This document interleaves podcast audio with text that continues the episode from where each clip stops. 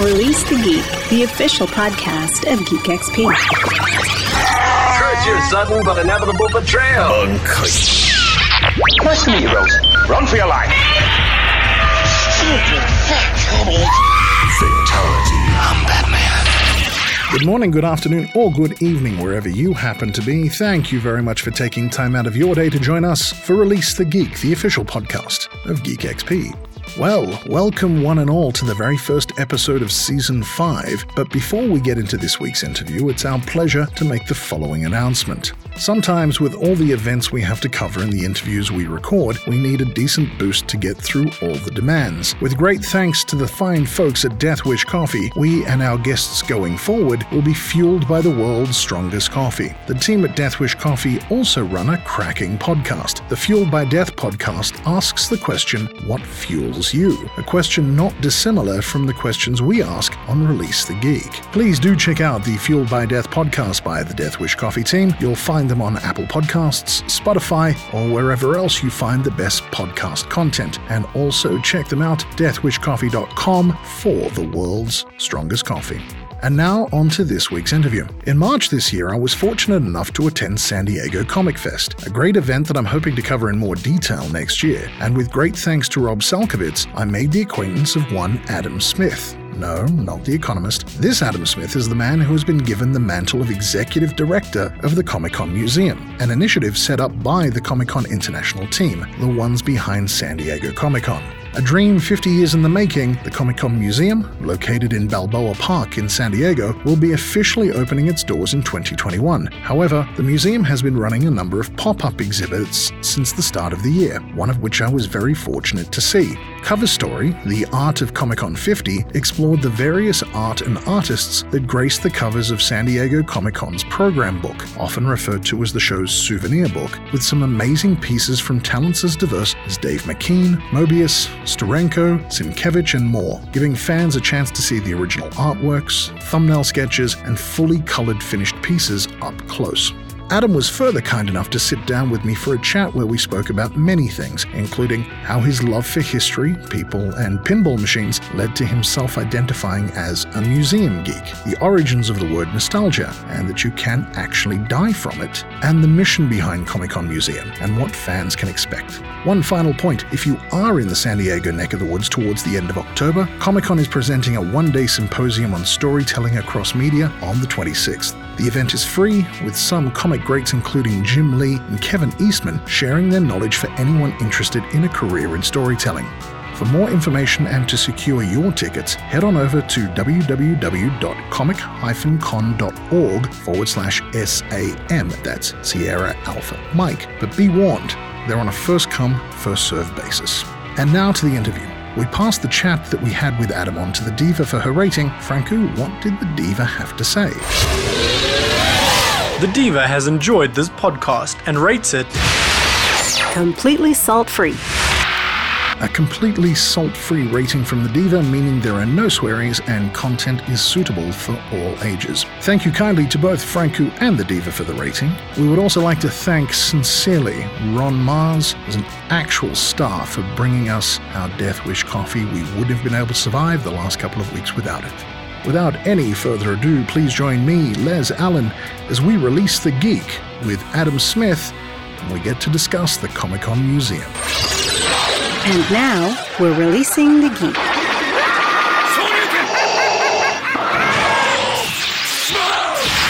What is your confession? I think we'll pick it up there, Adam. Okay. What is your what was your path to geekdom? How did it start for you? I may be the only person you will ever meet that describes his or her geekdom as being a museum geek.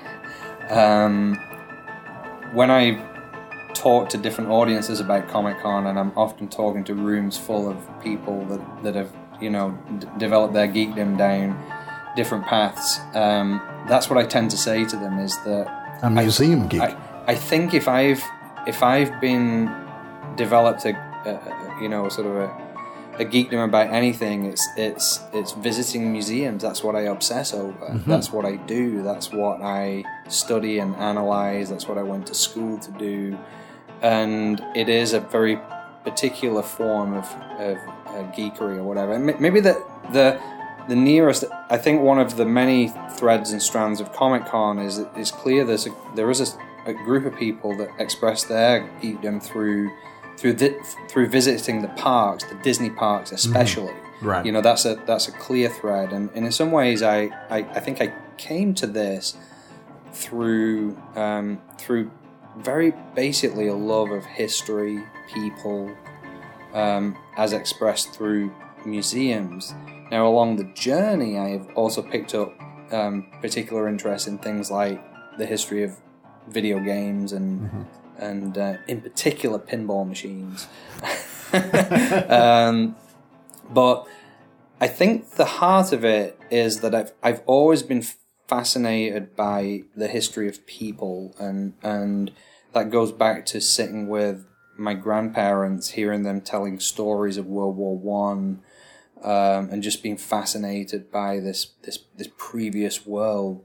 First job I ever had was interviewing veterans of World War One, which is it is um, you know doing what you're doing right now, sitting down with a recorder, getting getting people's voices on eh, rec- recorded, and um, it it it's all storytelling to a to a degree, and um, I think on my life's journey, I have worked in lots of different kinds of museum. I've been in a farming museum and a coal mining museum and golf. What was your first museum? What was your first visit to a museum? my first visit to a museum? I can I can I can tell you absolutely um, crystal clear. Um, we went to visit the um, Museum of Science and Industry in Liverpool, England, um, which is close to where I was born.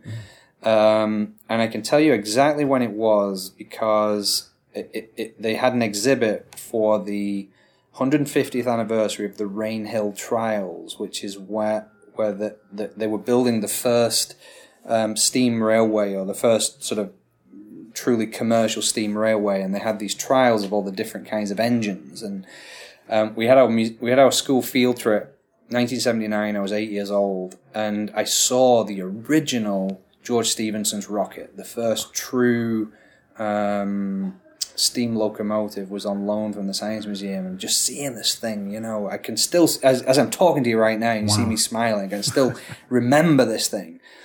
But it's funny, about two years ago, I took my nephews and niece back to that same museum. Um, so, you know, we'd moved on now nearly 40 years.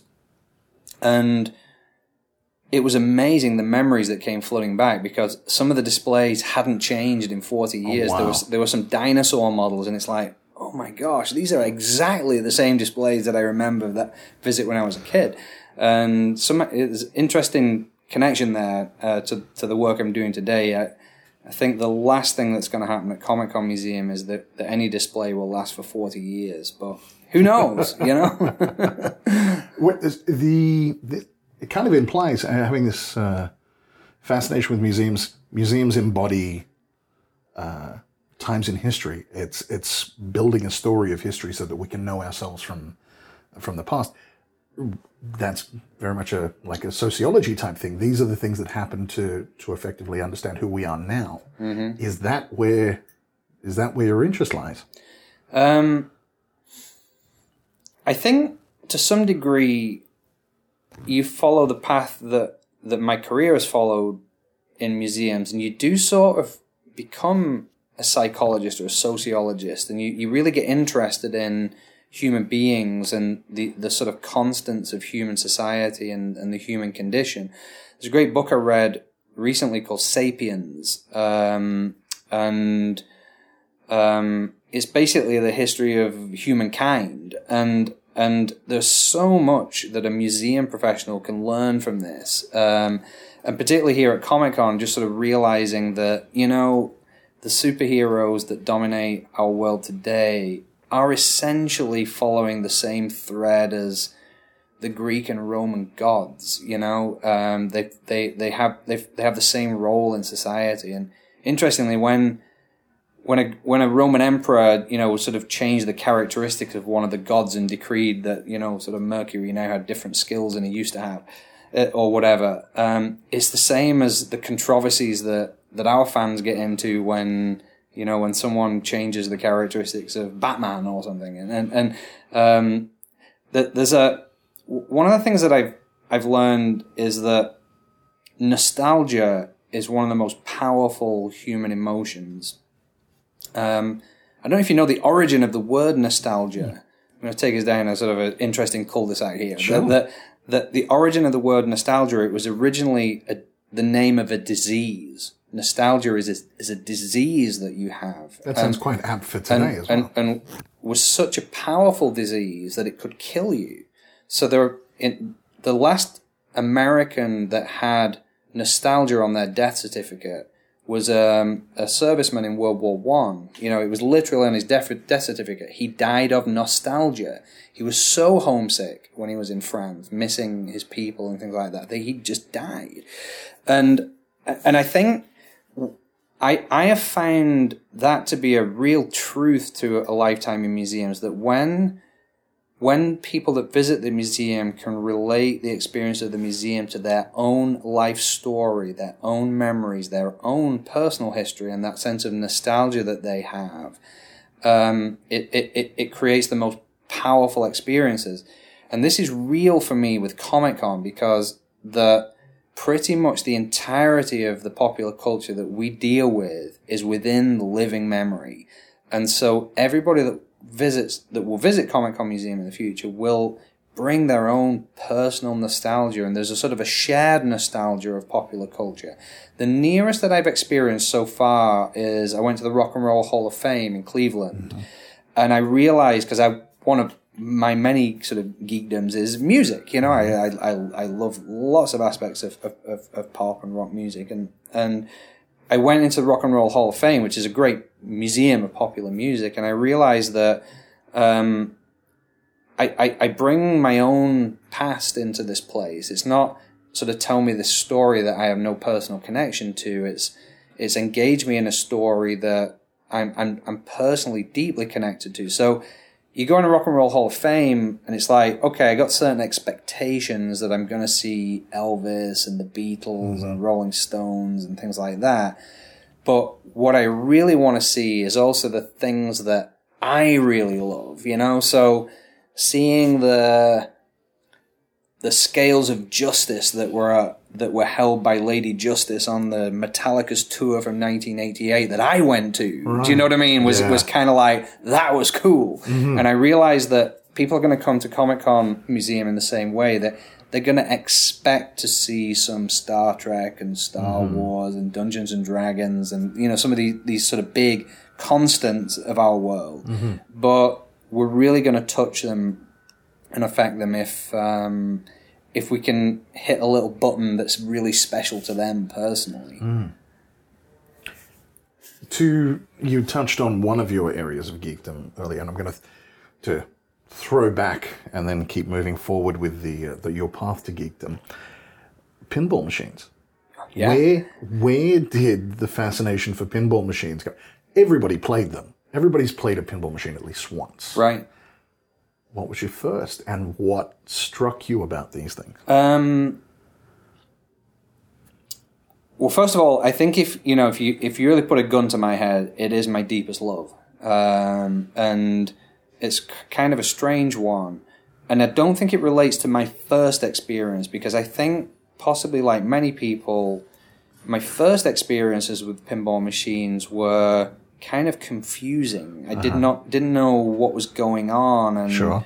you, it, it can be kind of disappointing because you keep losing the ball down the middle or down the side, and you know you sort of you, you walk away. Um, so, so, so actually, my, my very first experiences of pinball um, were, were, were possibly negative actually because I was having them at the same time that the first wave of video games was coming through with you know Space Invaders and Pac-Man and Asteroids and Defender and all that kind of stuff. And that that in my memory was like way cooler which was it was actually a bad time for the pinball industry for that very Right. reason. Um, it all came together for me when I went to university um, went to the University of Leeds in Northern England. And I was, I think, possibly in connection, you know, a, a shared bond that that many kind of geeks have is that um, sometimes we're not the most gregarious of people and, and, and I when I went to university and there's a lot of partying going on and a lot of deep socialization and it, I, I couldn't fit into that. I was I, I've always been a person that's maybe had one or two really close friends, not not a, not this giant sort of partying circle. And so here I am at university, living away from home for the first time, and I just spent a ridiculous amount of time in the pinball room at the university, and I found it was my that was my place Right. where I could, um, you know, I could enjoy myself. But it, it there is a certain solitude about playing pinball that I that was was right for me.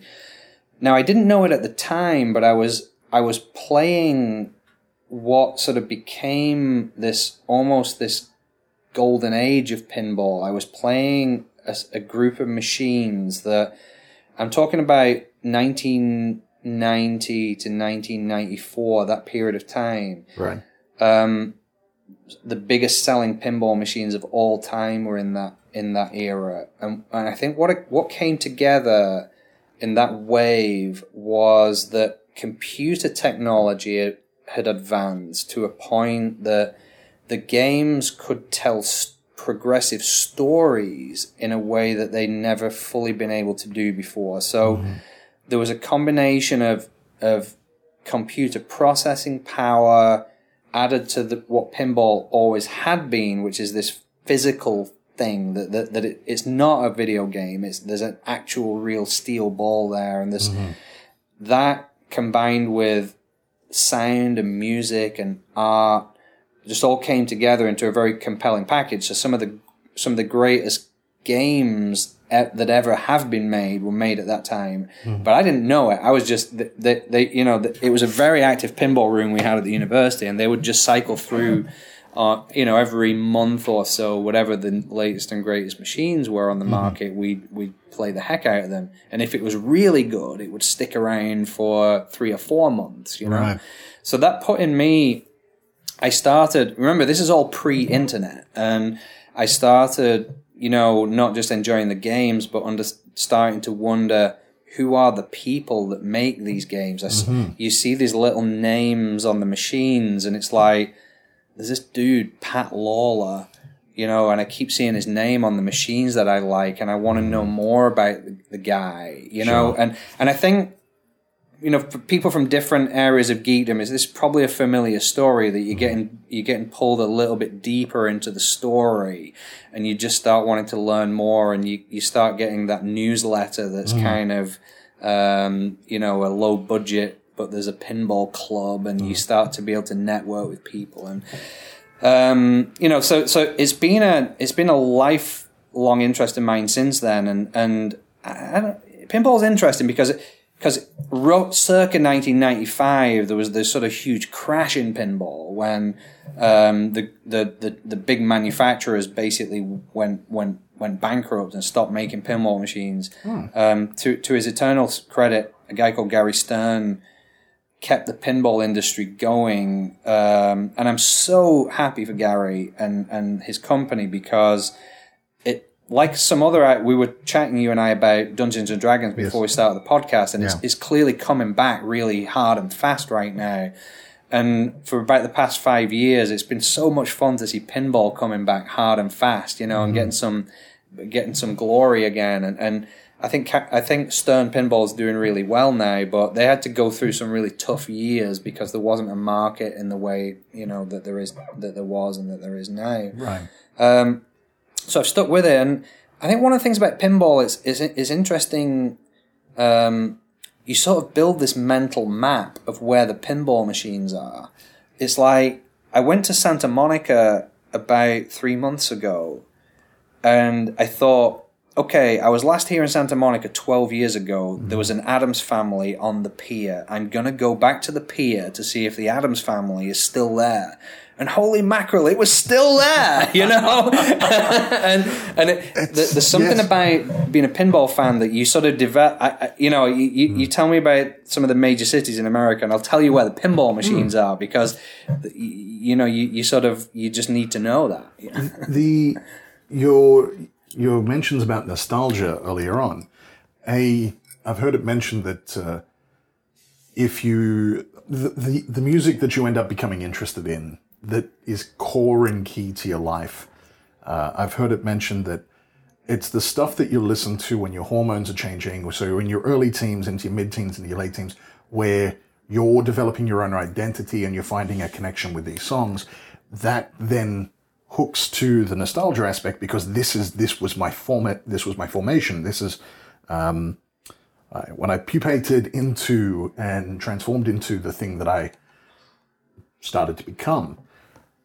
It seems like pinball was linked into that sort of time in your life as well. So, Yeah. and you've got a, and then there's also that social aspect. Now, you say playing pinball, you need to be focused on the machine, but it was always a pinball arcade. There was always, let's go down to the pinball arcade. So the term arcade, uh, a gaming arcade, transformed over the years when pinball machines were no longer around. So then it became a computer gaming arcade.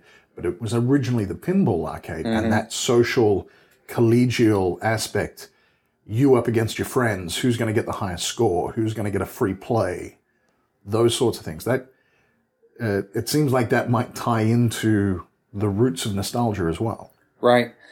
Well, as I said, my, I never played as multiplayer, never played multiplayer stuff. Um, where you know I would be with friends because it was it was a very solitary activity for me, and my it it was competitive because getting, you know, any listeners see AES on a pinball machine, it was me, you know, and getting my name as up there as the grand, ch- like the one in Santa Monica. I, I did not leave that day until AES is like has the high score, you know, grand champion on the Addams Family today. So, I think where it translated into social behavior was you realized there was a bunch of other people that you would see a lot of in the same room, and that's you know that's MJR there that's like trying to trying to take my score out or whatever. And, Sure. and so eventually you you know you sort of develop uh, you, you know it, you start talking to these people you know? And you realize that um, you have a shared you have a shared passion for something. And another sort of another great book that I once read was by a guy called Seth Godin called Tribes um, and that that really helped me in in my work a lot because I realized that um, we are human beings are fundamentally very tribal. Um, you know, and you see that expressed through sports or, or whatever. But the the the no question as I've sort of engaged with the world of Comic Con, this we have tribes, and and I am a member of the pinball tribe. You know, and we have a shared worldview and a shared passion, and you know, we'll, we'll kind of. Uh, we'll fight fight our corner if we have to. Yeah, when we spoke on the weekend, the the first pinball machine that I mentioned was the Star Trek Next Generation pinball machine. Right, You knew it immediately, and it created this shared right. this shared point of focus. Right. It's yeah, designed by Steve Ritchie and um, definitely in my top ten um, of all the pinballs I've ever played. Star Trek, Star Trek Next Generation. By the way, there's there there is um, if you want a low cost way to explore all these classic machines, there is a there is a piece of software or, a, or sort of you can find it on Xbox and PlayStation, the app stores called Pinball Arcade, and they they sort of recoded a lot of these classic machines. Um, Oh wow! and it's a great way actually you know without spending tons and tons of quarters to to um to to, to explore the these these Just classic, a- a nostalgia classic games yeah. Uh, but the ultimate is to own your own machine. Um Mm-hmm. and you know you, you really take that step when when you start buying your own. So the first day the first I I didn't really have enough money to buy a pinball machine but I got this like screaming deal on a on a Batman Forever and I've never looked back. Right. um, and I, my my my particular um, passion is, is is the designer Pat Lawlor, who I mentioned before. Um, in- you know, there, there there are debates in the community about it, but I, personally, you know, I don't think anyone's ever touched him in terms of in terms of his design of pinball machines and, and the way he approaches it. He's still doing it, which is which is great. Um, my my dream basement has got every um, machine that Pat Lawlor ever made in it, just as a, like a as a collection. sure. but right now I own none. I ha- uh, I sold. I had a fun house, which is you. You might not know the name of the game, but it has like a big talking head on it and quite distinctive. And and uh, I sold that when I moved out here to San Diego. But um, right now I've got an Iron Maiden, uh, which is a really great machine. It just came out last year, and I that was my big kind of splurge last year. Is that I, I, I thought I can't live without a pinball machine, so I'm living in this tiny apartment here in San Diego, and like do, if you came in it, like dominating it is this is this blooming pinball machine, you know. Right. But I'm happy. You've moved. You moved to San Diego for a specific purpose. So maybe, maybe start talking about the the museum aspect of your life. You went to university to study these things, uh, to study museums, to study how they're put together, why they're put together. Can you maybe go into more detail as to what that fascination was and how you felt you could be involved and potentially do things, do more in this in this field? Um. Well, first of all, I should put it. I should. Sh- as you're trying to explore my sort of inner geek, I should mention Doctor Who. Um, Mm-hmm. I, I, I was going to acknowledge the you cup, see, I've yeah. got, I've got a Doctor Who mug, and if you came in my office with next the door, best there's, doctor. there's a yeah. well, well, there's a full yes. There's a the fourth Doctor is Uh-huh. is is is my Doctor. You know, He's my doctor, Um, yes. and and I think you you do tend to find that. Pe- I've got this theory that whoever was the doctor when you were eight or nine years old is your doctor. Um, so Tom Baker is Tom Baker is mine, and I have a life-size uh, version of him in my office, in a giant TARDIS. And but think about it. What I've what I've already communicated to you about me and my passion. A huge part of Doctor Who for me was not the forward-looking science fiction stuff, the Cybermen and the Daleks and Right. things like that. It was the fact that Doctor Who could go back in time that he went back into history and I could I could express you know he would go to medieval times or, Right. or whatever. And I love that because I love I love history. Um, but museums um, I think I, I my first love actually is history. And and when it came to that crunch point like what do you want to do in life my son? It was well, I could be a history teacher. Uh, could be a professor of history. I could be an archaeologist, or I could work in museums. And I think it was possibly just like a little bit of romance that grabbed my heart, that took me down the museum path. I I got a really splendid government grant that was all full boat scholarship and getting paid to go and do industrial archaeology in Ironbridge, Shropshire. But um, Industrial archaeology. yeah, uh, Ironbridge is like the sort of famously one of the great birthplaces of the Industrial Revolution. First, you know, early coal mines and the first smelting of iron and things like that. Right? But you know, I don't know. It didn't grab my. I, I was going to go there, and then I, I went to St Andrews in Scotland, which is the most amazing, romantic medieval town. And the sun was shining, and I thought, uh, it's going to cost me more money, but I want to live here. And so it was. It was a li- slightly accidental, but it was. It was. You know, one. Sometimes follow follow your feelings and. Um, and, and, and it'll take you to a good place. So, you know, not completely by design. I, I, I almost by this sort of emotional accident, I ended up doing a doing a university degree about museum studies, and and then that that I I just realized through the course of doing that that study, which is very practical. It was it was essential. It was not a lot of theory. It was basically every pretty much every day we're going to go and visit a museum and just talk to the people that run it and get in their heads and understand how do you do this. Mm-hmm. And it was just the perfect thing for me. So it, I think what it introduced me to fundamentally was sort of um, an understanding that if you run a museum, what you're fundamentally in the business of doing is creating memorable experiences for people. So earlier today, I you you asked me what was my first visit to a museum, and I was able to articulate it, and and because I can see it in my head. Museums can be very powerful places. You know, I, I can't remember any individual lesson I had at school, you know, about math or physics or whatever. But I, but this, when you get me as a child out of the school into this experience it's very powerful, it, it has influenced the entirety of my life. So, um, you know, it, it, it's been a, it, it, it's a, it's an interesting line of work because it, it you know, if you want to make money in life, don't get into museums. They they, they don't pay very well, and um, they're terrible businesses. Um, you know, the, the, the, there's more there's more museums in America here than McDonald's and Starbucks put together. But um, I do find that stat fascinating. yeah, but but you know, ninety five percent of museums are some to some degree an economic failure. Um, they're really they're they're really hard to to operate, and you're always you know uh, scrabbling for money. But there's something just so compelling about them that that you know causes causes people to create them and sustain them, and somehow you keep them going.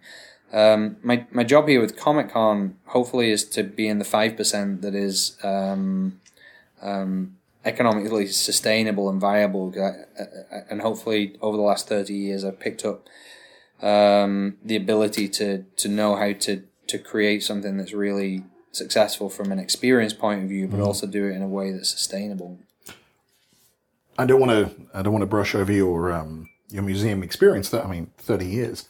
And uh, when we were talking the weekend, you're mentioning some of the uh, uh, some of the museums that you've curated previously, and it's the idea of the museum creating an experience that if you can step into this and understand the history of this aspect, that uh, uh, and relate it to a feeling, then you're going to have an impact on people. Whoa, I'm not sure how I got here, but this is a really cool podcast. Well, while I'm here, I guess I'll introduce myself. I am the Incredible Jeff, the host of Fueled by Deathcast, the weekly podcast from the Death Wish Coffee Company. Each week, I get to talk with a special guest from rock stars to astronauts about what they do and what fuels their passion, because we're all fueled by death. We want to leave this world a little different before we inevitably leave it for good. Follow Fueled by Deathcast on all social media and subscribe today on iTunes, Spotify, or the Death Wish Coffee Company YouTube page. But for now, let's finish this awesome podcast. what are the highlights from your museum career? Some of the some of the oddities that you thought I can't really necessarily I don't know how to get this to be relatable, and then you've managed to pull it off as a success. Yeah, um, one of the projects I worked on relatively early in my life was, um, I think, what is widely acknowledged to be the first major exhibit that was ever done on the history of video games. Um, and we w- we started the development work on that in maybe 1998, 99, something like that. And certainly 20 years ago, if you st- stood up in a national museum, I was with the National Museums of Scotland at the time, and, and, and said, you know, we're going to do a, a major touring exhibit on the history of video games, it was like, what are you talking about? You know, this is not a valid subject for a museum. This is this is like, you know, we're dumbing down the museum, and we're we're. Yeah, uh, but we, we persevered with it, and credit to Mark Jones, who was the director at the time, because he really he really you know uh, taught me a lot about how a powerful guy who was in charge of this huge museum could help a sort of a, a, a um, I was a nobody, but but he, you know he helped me help help the organization run with this idea. And interestingly, that exhibit is still touring the world. It, it's it's been refreshed refreshed a couple of times, Wow. but it, it it's um it was a great thing. So did we surprise people? Yes, we did because frankly nobody thought in the late 90s early 2000s that that video games were even worthy of exhibition that there was anything interesting there but um, some of the things we did, we partnered with the video game industry and, and made it a career development exhibit so that so that people could see um, how a game is made and understand the skills and talents that go into that. I, I, I, I absolutely am not trying to take credit for this, but the video game industry is now one of the biggest in Scotland, and I, I'd like I think we maybe played a little part in just cre- you know creating um, an atmosphere in which in which video games were taken a little bit more seriously as an economic force, and and um, so that that one that one kind of sticks with me. I think something that I'm definitely bringing here to Comic Con is a whole experience that I went through.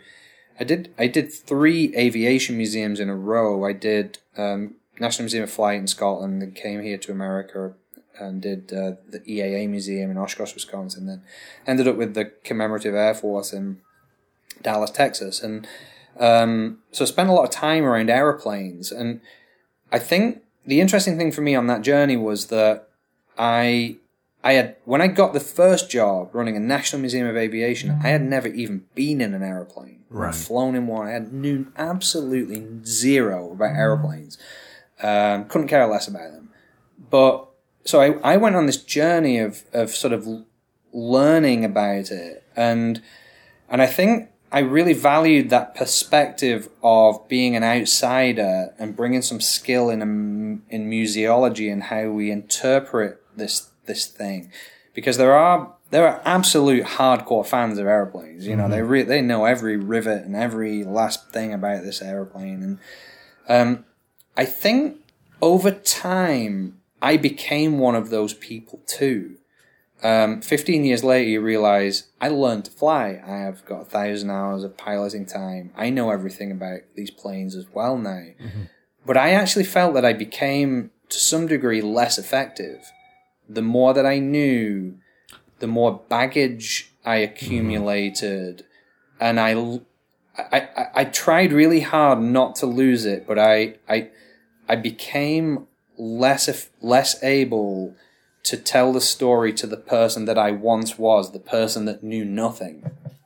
And um, as I work on this Comic Con museum, I'm really conscious of this because I think a, a huge part of what we're trying to do with the museum is not just to serve the fans, the people that really love this stuff and really know everything, but to be a gateway to those people that know hmm. nothing. I think that might be a good point to to talk about the Comic Con Museum initiative and how it started, but also why it started. Comic Con's been around for for nigh on fifty years now, and has very much very much charted part of the course of the growth of popular culture and the interest in popular culture why now? What's the point of the initiative and what is the mandate here? Uh, really good questions.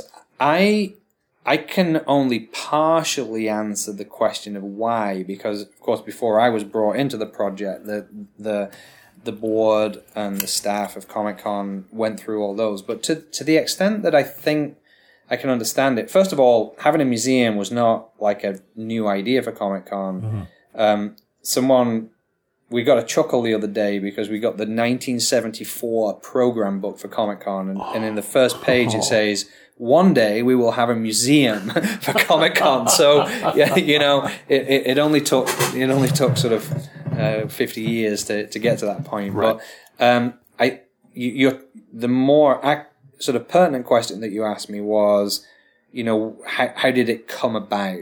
Um, the the idea I think had been around for a long time. Um, I think to some degree, if you think about what Comic Con has become, might it might give you some clues. Um, the the Comic Con has been a sold out event now for more than a decade, so that's a wonderful thing. It creates an energy. It creates you know a desirability about Comic Con. But if, as Comic Con is, you are a non-profit, mission-based organization, and your mission is to is to share this passion and to share this love and this appreciation for the popular arts with more people, being sold out isn't the greatest thing because um, you know you, you ideally more people would see it. So. Um, to some degree, see the museum as a, a you know as an expansion of a mission. We can you know you can expand the mission by having more events, and we've acquired WonderCon and and and and, and done other events as an organization. But um, I think the museum fundamentally is is a method by which we can make. We can't deliver all of Comic Con all the time, but we can. Um, as we're working on the project, we're saying, you know, we want to capture the magic of Comic Con all year round in a venue that um, should be more accessible, um, s- something that, that people can come um, and, um, and visit as a family and, and things like that. And maybe the family aspect of it, I look at demographics of Comic Con, it is really heavily focused on sort of the 18 to 40 category of age. Um, and I think the museum, we want it to be great and successful for that age range. I think particularly the vision we have for a nighttime museum um, a place of entertainment and, and shared fandom, uh, I think it's going to be cool for the core Comic Con audience. But this project, we, we people hear me say it a lot. This museum needs to work for a five year old and an 85 year old. One of the things that I think we've realized is that fans actually do age, right? and and they, they go through the natural progression of life, which is that you know often you have a family and you have kids and and I think one of the things we're doing with the museum is creating a place that our fans can bring their children and come and have a family experience. That, I think it's part of what's going on. I think part of what's going on is that the museum is a place where you can, uh, if you get a little bit older and you feel that you don't want to go to Comic Con anymore because it is so in, it's a it's quite intense and you might not want you might have reached a point in your life where staying in line, standing in line for eight hours isn't cool. You know, bear in mind for some people it's a huge part of why they come because they enjoy it. You know, but some people don't, and and and maybe um, the museum can be a place that they can go to. I think as we look at the membership base that we're starting to establish around the museum, it's got quite an int- it's got maybe an interesting demographic is starting to emerge. That's saying it's going to make there, there may be some older people coming to the museum, which is great. I love that because we don't want people to lose their passion. So um, I think there are things like this are kind of swirling in the background. I think on some level there is just people look at a museum and a gallery and, and think, hey, we could do some cool stuff. You know, Yeah. that that that that would that would be nice too. And then sometimes opportunity knocks. Um, and the opportunity that knocked on the door of Comic Con was this building became available in Balboa Park. Um, I think as as the idea of a museum had come and gone over the years, you know, you, you're sort of well, where would this be, and what kind of facility would it need, and it nothing happens because you you maybe just looking at that or thinking about that. But um, about probably as long ago as three years ago, the opportunity came up that one of the major museums in the park had reached a point where they felt they wanted to change their mission, and it was a sports museum, and they they weren't doing particularly well on attendance, and decided that you know maybe a better direction for them would be to do more scholarships around sports and things like that. Right. So this once in a generation opportunity came up to have a really awesome building in Balboa Park, which for those of your listeners that don't know it, is one of the world's great sort of city parks. I've been heard to describe it as like the Smithsonian and Central Park rolled up into one Right. place. It's it's um, 1,200 acres of very close to the center of San Diego. Um, the city laid it aside more than 100 years ago, and uh, in fact, this year, 150 years. It's, uh, Wow. We just celebrated the the anniversary, and and um, in 1915 and then in 1935, they had sort of really big expositions that left a legacy of these these fantastic buildings that um, now 17 museums have been de- developed in. So we have really cool art museums, science museum, natural history museum, anthropology museum, etc. And and now we're going to have Comic Con museum, and um, it just seems so perfect because um, since since Comic Con was begun, it's always been in San Diego since 1970. So we've become, as an organization and, and a culture, I think, part of the fabric of San Diego. Some maybe it wasn't always this way. I think um, some of the people who've been around for a while still remember when San Diego maybe wasn't quite so welcoming of Comic Con as, as it is today Right. um, because the comic book geeks or whatever were maybe seen as being low culture or whatever.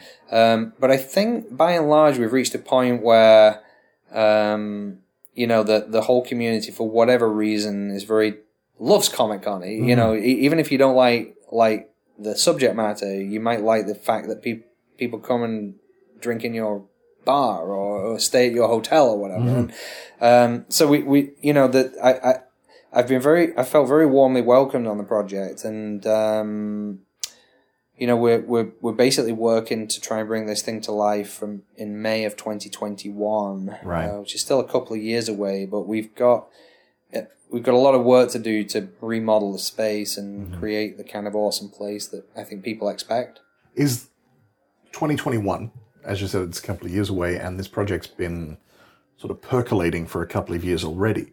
Is that a normal time frame when it comes to a museum, or is it that Comic Con brings with it its own unique challenges that change how something like this could get set up? Yeah, that's a really great question. Um, I think for the size and scale of what we're doing, it's quite aggressive in terms of a time frame. I uh, that's not to say I don't meet people that like are kind of what's taking you so long. Um, but it would be pretty hard to make it go any faster than than we're going, even if you threw like a ton of money at it um, it's it's hard to it's hard to make museum architecture, design, construction go fast because the it, it, it's not it's not a million miles dissimilar from making a movie. You know, you you you um, you it's hard to skip the necessary steps of writing the script and scouting the locations and getting the cast and the props and then actually filming it and then editing it and all you know there are just ba- a basic set of steps that make it difficult you can't make an awesome movie in in, in a year you know Right. I, I mean you, you it- I'm not saying it's never been done but generally it Yeah. takes takes a while um, so I think um, it, it, it's probably it's enough time. It's moderately aggressive, and and um, but I a bit of pressure on a project, a bit you know, a bit of urgency doesn't Sure. doesn't doesn't does you no harm. So um, yeah, it's it relatively normal, I think. Okay. I mean, you're doing stuff like uh, physically building and making changes to infrastructure, etc., in the area. You can't just do that ad hoc unless you know what your final vision would most most definitely be. I mean, you're not going to knock a wall down to put a new staircase in unless you knew what that staircase was going to be. So Yeah. you need to have that vision in place before you can then say, right, here's the commitment to the physical changes we're going to be making to the space. Yep. Okay. The cover story uh, exhibit that's on there at the moment. Uh, uh, I was lucky enough to have a sneak peek at, at, at the artwork. How has that? Uh, you had one um, exhibit evening, is that Yeah. correct? Yeah. Yep. How? What was the reaction? Um, well, it was kind of a biased crowd because they were all the, the, the members of the museum, so they loved it. Um, the, the, just to sort of step back from your question for a second, it, it this is the I think the third museum that I've worked on that didn't exist before, and you're creating it, mm-hmm. and and and and but it's the first one where I did where I have the building mm-hmm. already. Now we we do need to do a major remodel, but we've got this for about another nine to twelve months. We've actually got this building that is kind of usable. It's got lights, it's got restrooms, it's got exhibit spaces. Um, so before we go into the construction phase, it's actually really useful to have the op- opportunity to test some things. So we've been doing this, you know, test programming, almost a focus group, a museum. So the one you're talking about is really it's a test of what an art exhibition uh, will look and feel like in the Comic Con Museum. We have a nice collection of the the art from the program cover books that Comic Con has published in association with the show over the last fifty years. Um, and a bunch of it was already nicely framed, and we, we, we saw the opportunity to frame a little bit more and, and put the show on. Um, because uh, to to to dis- to display the art in the in in the museum context because one of the many things we will do at Comic Con Museum is we will have an art gallery in there. Now, um, and I mean that as distinct from there'll probably be seven galleries in the museum in total that will have different content. But when I say an art gallery, I actually mean something that's that's quite simple. Is it'll have white walls and nice lighting, and the purpose of a, a gallery space like that is you almost expressly don't bring in uh, visual distractions. You just display the art as art, as you as if you went into a in a fine art museum. So one of the things I was testing, or we are testing with with this exhibit that we just put on, is what is how do how do we feel about that? What remember what I said earlier? Museums are about experiences. So what experience are, are we going to create by doing this? Um, and I I the best way I can explain it is that there's a piece of art in this show that actually um, we're, we're talking we're doing the interview here today at Comic Con headquarters. We're on the 18th floor of a high rise in downtown San Diego. Um, but we, we have a lot of art on the I'm, walls. I'm glad here. you said it because no one's going to believe. me. um, the, the, there's a there's a piece of art that I've walked past every day for the last 15 months, uh, done by Sergio Aragones, who is a well-known artist with Mad Magazine and, and, and others. And um, he did he did a wonderful illustration for us about 10 years ago of it's kind of this huge crowd of people going from the El Cortez Hotel, which is one of the, the spiritual home of early Comic Con, uh, down to the convention center, and it's just this sort of mad, crazy gang of people in costume and just just happily en- embracing Comic Con, and, and it. I've walked past walked past this piece of art every day, and it's kind of that's cool. And there's the art by famous artist Sergio Aragones. But as soon as we put it in this gallery in the museum, there's something about context that when you change where it is and the context of it, as soon as we put it in a space that almost by definition says this is a gallery, you're going to look at this as a piece of art now. Um, I just looked at it with new eyes and I, I, I felt a connection with Sergio and I could almost see his pen drawing it and I, I saw details in it that I'd never seen before. There's just something about changing that context that so I'm being extremely long winded here, but but it, it what I'm telling you is that as a proof of concept, it told me yes, we are going to have an art gallery and Comic Con museum mm-hmm. because we can just do something different in this space and make people think differently about about the art. right.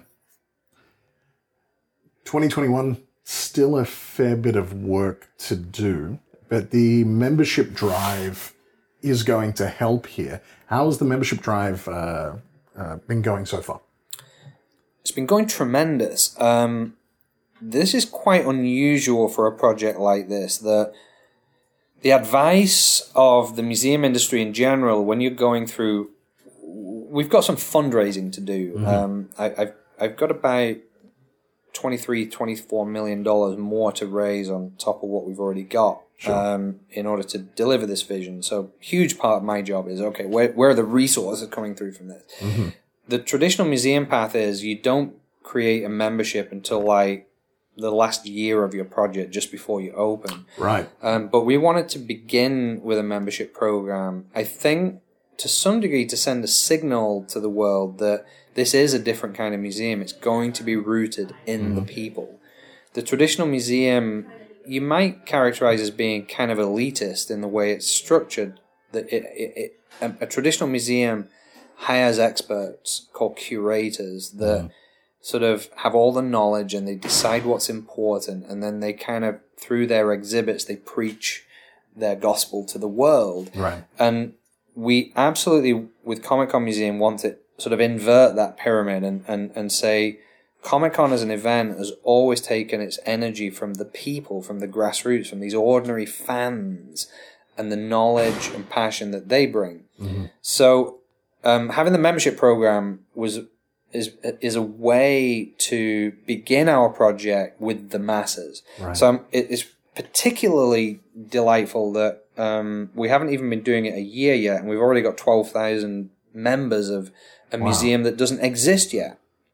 And um, The standard Comic Con at uh, Comic Con last year. You couldn't get near it. yeah, it was it was it was great. And now, in some ways, that helps with fundraising because you know all of those people have made a financial contribution to help the campaign. But in in some ways, it's almost as important that when we opened the exhibit the other night, I had a couple of hundred of the members there, and I thanked them for joining. And, and I said, "It, your support. It when I go and talk to corporations and major donors and foundations f- from whom we are seeking major support for this project." It sure helps me when I can say an army of 12,000 people stands behind me with their hearts and souls and passion already investing in this. It gives a level of confidence, you know. So um, I appreciate the, the the support financially that the members are bringing, but I also that they, they sort of inspire us, you know, that okay, there is we've got an obligation to these people. So um, I'd I'd love to I'd love to get to a point where when we open, we've got at least fifty thousand members, which would be you know for a, for a, for a museum that's a huge membership base. Um, but I, I that's it's it's it's an important part of what we're trying to do. I think the the last thing that uh, I'd like to touch on before we before we wrap up the idea that Comic Con is very much driven. You mentioned by the energy of the fans, by the commitment of the fans, and the museum will have that as well. That there may be aspects of fan curation, but there's also an opportunity to extend just beyond art on a wall. That there could be much more experiential Yeah. uh, from a pop culture perspective, especially from uh, from an art and a uh, uh, a story writing aspect. Can you give a Can you talk on on that point on what some ideas might be? Yeah, I'm. I, I'm. I'm not going to tell you everything because Mm-hmm. I have to retain some element of surprise. You Well, know, I'm just going to hit stop right now. This is, there's been a waste of time. No, not at all. but at uh, all. but as you've asked, um, I think first of all, fan curation, absolutely. Just to you know finish the point I was making earlier, not just from a fundraising point of view, but we we literally want to invite fans to help us create the exhibits in Comic Con Right. Museum. Um, this whole journey began a year ago for me with a survey we did of 24,000 Comic Con fans, you know, to, to, and I have a huge PDF document of all of their ideas. And, um, the fun thing is some of them we will do, you know, um, can't do them all, but, but, but, um, and, and we also want to have, we, we're going to launch this, this summer, if we can pull it all together, a, a, a, an online portal called FanForge, which is expressly designed to give fans the opportunity to create and share ideas for exhibits in the museum. So we are literally talking talking about this. Um, but I think we we are developing some ideas for what the experience of the museum will be. Um, you know, some of which involve things like virtual reality and augmented reality and, and, and some kind of cool technologies. Um, that's kind of hard to describe because they're still at a very developmental stage right now. Maybe I, I, I can speak in a more concrete way about some of the programming that will be in the museum. So, if you understand a museum like this to not be just ex- static exhibits that, that might be on display, um, but also you know the the cool activities that you might do when you're here. Talk about one in particular um, that's definitely influenced my thinking. Is um, there's an organization out of England where I'm from, which is called Secret Cinema, um, and they've done over the last decade or so r- some really fantastic programming around what I would call experiential movie watching. I actually think there's a whole new way of watching movies that's starting to bubble up here. Um, and even in San Diego in the last 12 months, I've seen things like on the deck of the aircraft carrier, they showed Top Gun.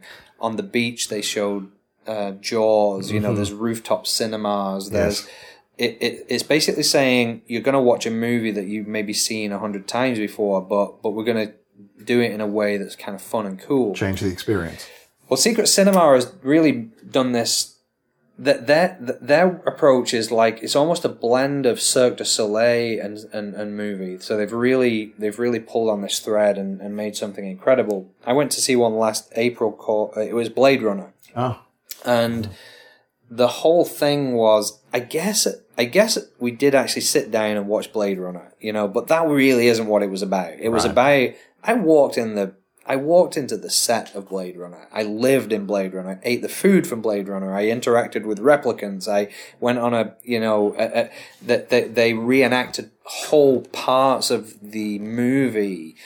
You know, and, and, and so me and 600 other people had an incredibly immersive experience. And one of the th- things that we are doing with Comic Con Museum is um, looking to pr- provide a venue where we can do things like that. that's incredible. Um, and and and it's uh, I can leave it to your imagination because there's probably a thousand films that we can that, that we could take that approach to, and we're trying to create a facility that that you know we're not just thinking short term about this. It's also what it what's going to be here in 10 years 20 years 30 years Right. down the line i'll at least i'll at least run until 2055 so we, we're going to occupy the building at least until then That's a long time. This I'm I'm so excited now. I'm so excited for for all of the experiential experiential aspects. Uh, that that Blade Runner cinema, um, Secret Cinema sounds incredible. Yeah, I mean, if you if you go and look, if you just Google Secret Cinema, you Mm-hmm. can see they've done they did, did it Back to the Future in a really cool way. They Right. Mm-hmm. did you know Empire Strikes Back. Um, so they've done they've done loads of them. They're Right. they're great. Adam, we've we're coming up to the to the end of the podcast. We traditionally finish off uh, when we when we speak to somebody uh, to ask them for maybe a pearl of wisdom, something that they've learnt about themselves and their geek interests that uh, other other geeks might be able to take heart from or take some advice from.